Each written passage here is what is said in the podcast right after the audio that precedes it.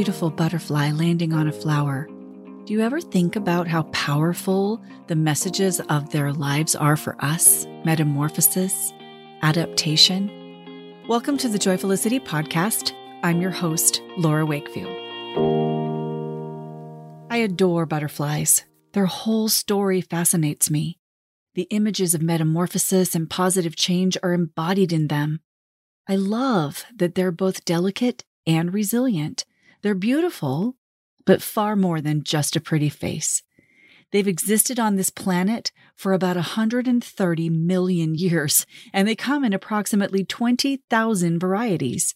Pretty impressive longevity. Did you ever stop and wonder why they all don't look alike, though? Why there are so many species of the same basic insect? So many patterns and colors, so many wing sizes and shapes. They could serve their purposes just as well if they were all one inch wide and beige, right? Well, apparently not. How do I know that? Because if they could, they would. Nature is remarkably efficient. Creatures that are best suited to their environments survive, where the weak do not. So those with optimal traits most often live on to continue breeding. Over time, those desirable traits are therefore passed on, becoming the norm for that particular area and ecosystem. For instance, if a group of butterflies lived in a field full of red flowers, they are most likely to avoid being eaten by the local birds if they're also red and blend in. So the red ones have the best chance of living long enough to mate with other camouflaged red ones, producing little red butterfly babies. Yes, I know, I know, caterpillars first, but I'm not trying to be technical here. I'm just making a point. Eventually, in that field, red butterflies will dominate, though. Does this mean that the red butterflies are better and stronger than the blue butterflies? Well, yes, in that particular field, at least. In the garden of blue flowers next door, however, the blue butterflies would have a distinct advantage.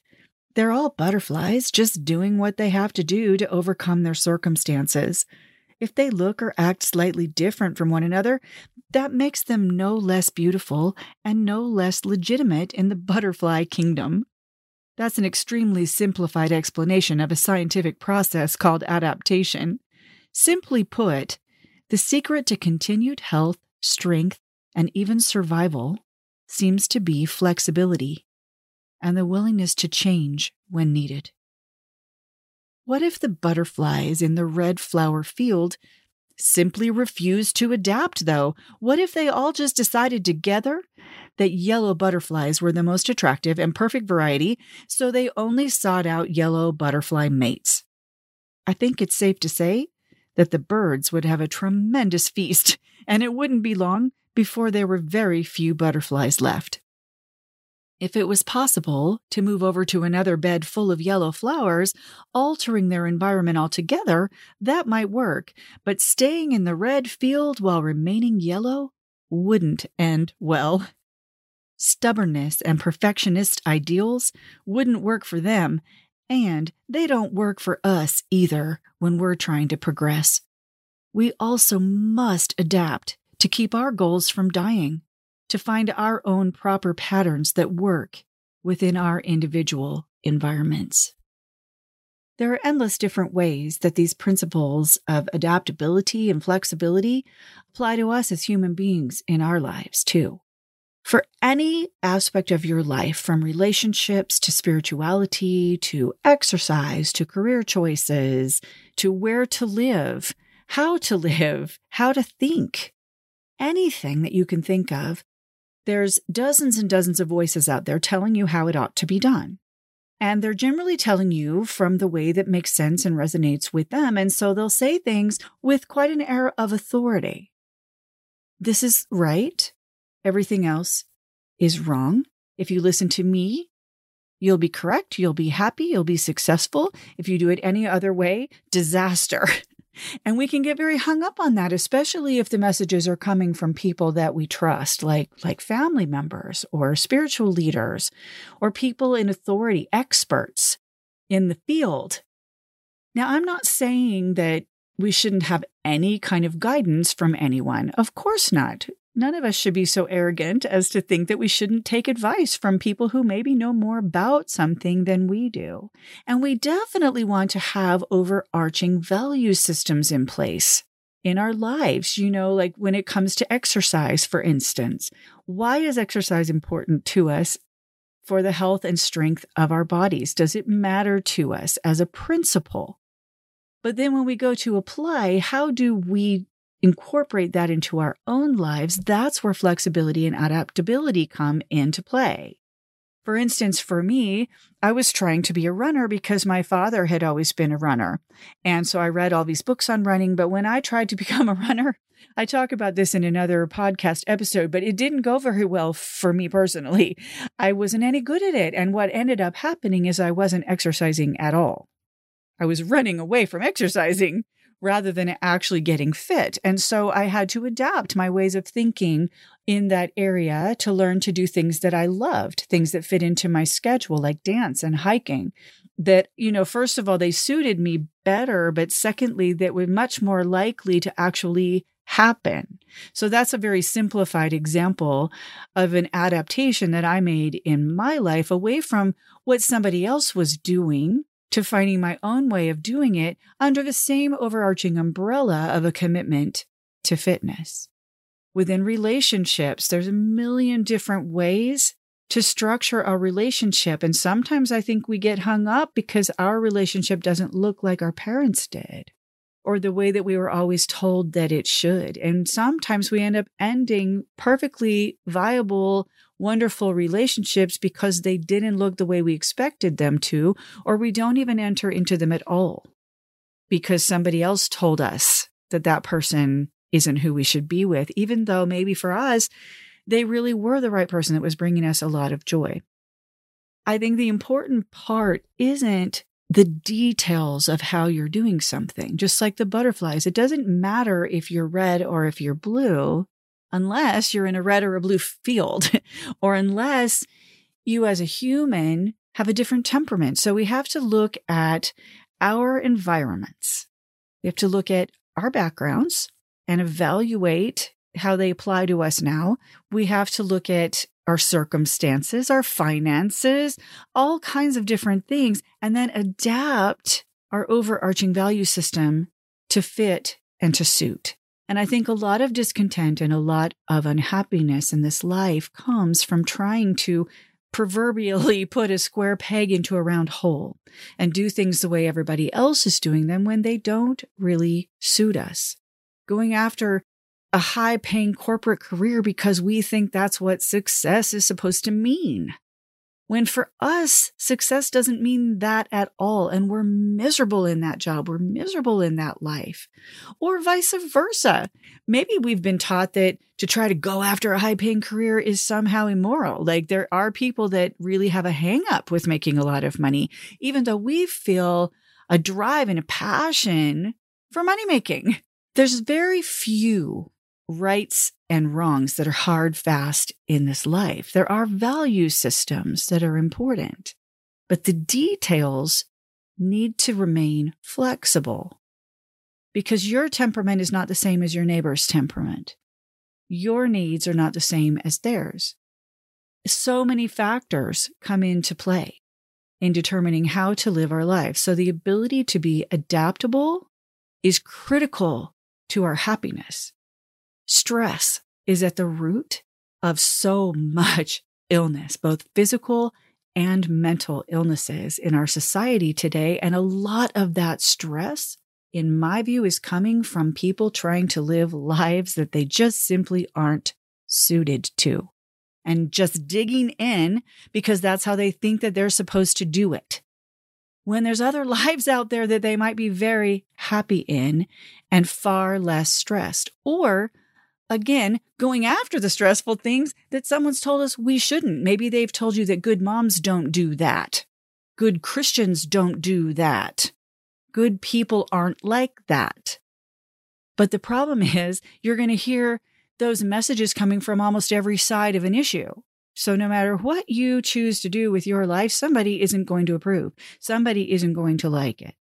So, the most important thing is for you to become very clear in what truly matters deep down at the core of yourself, because you're the one that's going to have to live that life. So stand fast. Take the time to ask yourself the question. Sometimes we don't even ask the question. Life was kind of handed to us, you know, the religion that we grew up in, or we inherited the family business, or maybe our parents set us up with the girl next door and we're meant to live in this small town forever, right next door to our family. And that's not what we want. If it is what you want, that's fine. But taking the time in your life to, to unpack and to look at the different aspects and ask, is this really serving me? Is this really who I am? Is this really what I want? Right down to the clothes that we wear. How many of us actually have wardrobes that even reflect what we like? We as a society have been conditioned to do what everyone else tells us that we ought to do, what we ought to wear, what we ought to eat, what we ought to believe in. And it's a real sign of emotional maturity, in my opinion, to start to question all of it.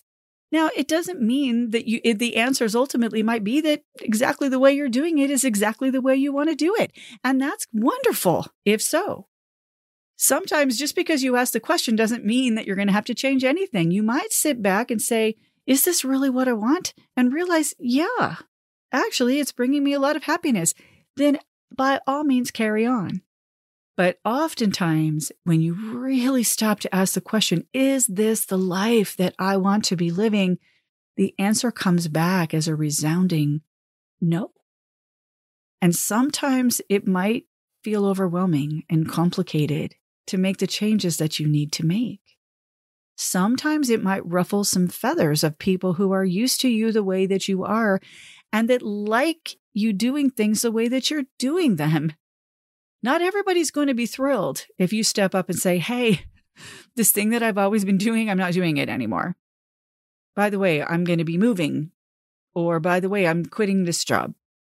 By the way, I'm ending this relationship. Whatever it might be for you, it's not always an easy process.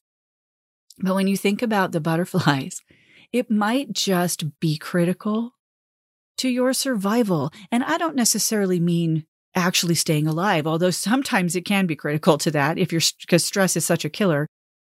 But there's more to you than just whether or not you're actually breathing. Are you actually thriving? So when I say survival, not just of your physical body, but of your emotional strength and viability. We don't want to just exist. We want to thrive. We want to magnify and we want to feel, feel joy in our lives and to be able to share that joy with other people. So ask yourself the questions. Are there any adaptations that I need to be making in my life right now to get to that point? And you might be surprised what answers come to you when you take the time to do that. Back to the butterflies for a minute. Remember, as kids, you always had butterflies in the classroom and you watched them go through the whole life cycle from caterpillar to, I don't remember anymore, but chrysalis. And then they emerge as the butterfly and you set them free. And it's always a super fun thing in elementary school to watch the whole butterfly life cycle. That is kind of how we are too, though, when we're going through this process of flexibility sometimes we discover that we just can't stay a caterpillar anymore. Caterpillar life was okay for a while, but we're not contented with that anymore. The process to get to butterfly stage where you can fly sometimes is going to feel a little bit constricting like a chrysalis. We're going to feel a little trapped, perhaps, and a little bit uncomfortable as we're figuring all of that out. But it's worth that price Sometimes we have to fight our way out of there. But it's worth the price to emerge as the butterfly that we're meant to be and to have the wings to fly. Because those wings are what makes us beautiful and unique and individual. It's kind of interesting to me that I don't know that a butterfly is really receiving most of the benefit of their beauty. I don't know if they can see how, how pretty they are or if they even care about that. They're just living their lives and flying but we get to see their beauty. So, some of the reason that we do the things that we do is to bless other people, to show other people that it can be done, to set that example for others of how to become a butterfly person. I saw a meme the other day that said, You can't speak butterfly language to caterpillar people.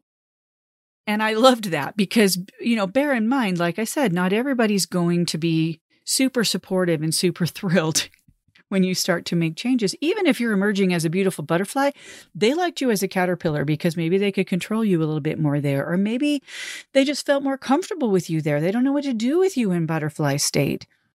It's not necessarily important to win everybody over to your case. It's not important always to just wait to start to make the changes until everybody's on board, until you have everybody's support, until you have everybody's approval, because that just might not come.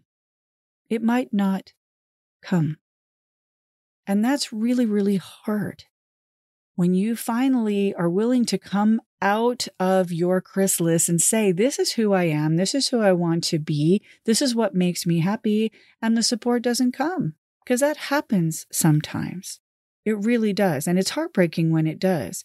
But take heart because there is a community for you out there of people who will support you the way that you are. And those are your people. So don't keep trying to speak butterfly language if somebody else is stuck in caterpillar language because sometimes you just won't be able to get through. And that's okay. That's okay. Sometimes it just takes time and that support will come later. But what's important is that you're being true to yourself because the message that you're sending in regards to that is having an impact, even on the people that sometimes initially don't seem supportive. They're watching you. Sometimes they're not supportive because they themselves are too afraid to make the changes that they want to make. And sometimes when people are stuck in miserable lives, there's this weird psychological need to keep other people stuck too or to justify the idea that change isn't possible. Because if change isn't possible, then they don't have to make change. But if you go out and make the change, then they can't stay in that mindset anymore. And so they want to reject you so that they don't have to confront that idea.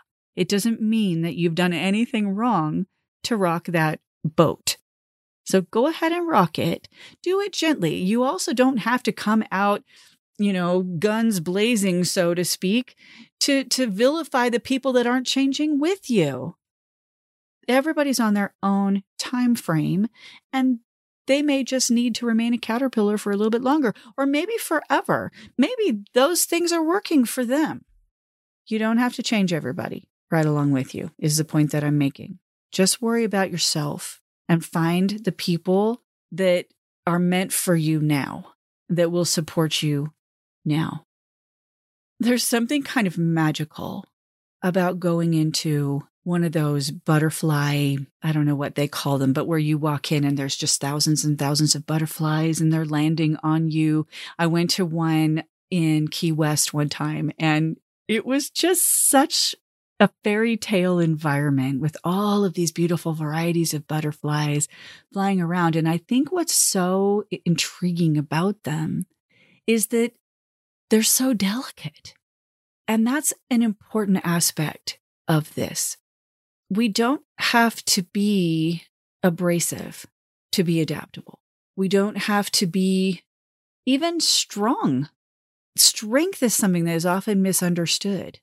And so we think we can't make changes because we feel we feel scared or because we don't feel strong enough. Just start walking. Butterflies are super delicate, but they're one of the most resilient insects in the history of the world if you study their story.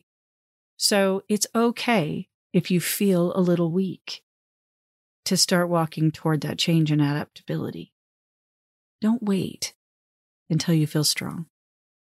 Just think about the butterflies and all the varieties and all the different ways and the choices that you can make and that you are okay as your own unique individual being with your thoughts, your feelings, your ways of doing things. And again, it doesn't mean that you don't take bits and pieces from experts. Of course you do. Somebody that knows more about this than you might have something that they can teach you. So I'm not suggesting that we don't listen to a lot of different people, but more that we take all the information that we receive and we process it through the understanding that ultimately the decisions are going to be ours. We're the ones that are going to live with them, right or wrong. Sometimes we might make the wrong ones, and that's okay. Hopefully, we learn something during that process. But we're the ones that are going to live with that. And I, in my life, have had times when I kind of got pressured to do things that somebody else wanted me to do that turned out to be very bad decisions for me. And I would have been much, much better off in my life to have made the decision that I thought was correct in the first place. And that, in and of itself, was a learning experience for me. Ultimately, I was responsible for the fact that I listened to somebody else. So, always, always, always, the responsibility lies with you, but the potential for joy is also within your power. Have a great day, everybody. Thank you for joining me today on the Joyfulicity podcast. If you enjoyed this episode, please like and share, and come follow me on all major social media sites at Joyfulicity or on my website, joyfulicity.com. You can follow the link in the description for this episode to all of the places that we can connect. Have a great day, everybody, and remember dare to dream, plan to play, live to learn.